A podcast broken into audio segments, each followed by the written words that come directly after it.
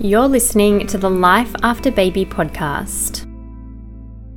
I love being a mom, and the girls are my my be all. And so, even with the hectic days, I try to incorporate yoga into my life personally because I know it makes me be a better version of myself and a better mom. Hey, mamas, you're listening to the Life After Baby podcast. I'm Kate.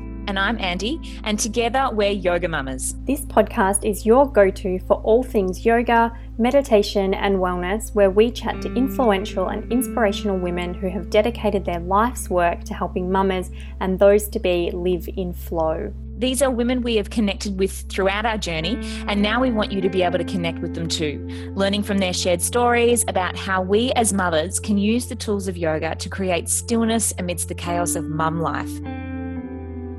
I just have goosebumps right now because I can completely relate to so much of that, particularly the comparison factor, thinking that we need to be like other mums, and when all we really need to do is just come into a state of presence and feel into being ourselves.